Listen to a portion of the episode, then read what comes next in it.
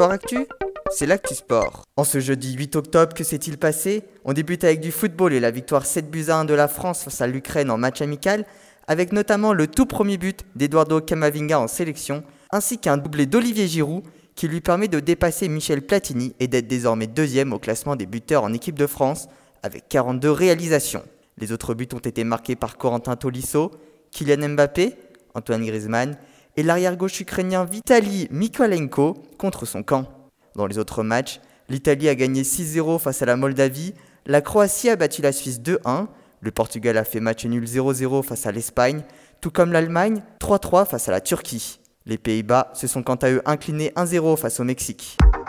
En tennis, résultat des deux derniers quarts de finale masculins, Novak Djokovic et Stefanos Tsitsipas se sont qualifiés pour les demi-finales qui ont débuté aujourd'hui pour les dames. Victoire de Iga Swiatek face à l'Argentine Nadia Podoroska et de Sofia Kenin face à Petra Kvitova. Les deux joueuses s'affronteront samedi en finale.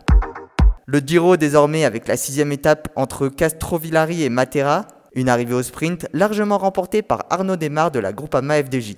C'est la deuxième victoire du champion de France sur cette édition 2020.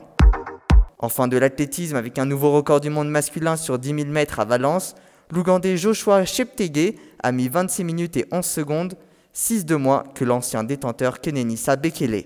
Autre record du monde battu, celui du 5000 mètres femmes par l'éthiopienne Letensibet Jide en 14 minutes et 6 secondes. Voilà pour les actualités du jour. À demain dans Sport Actu.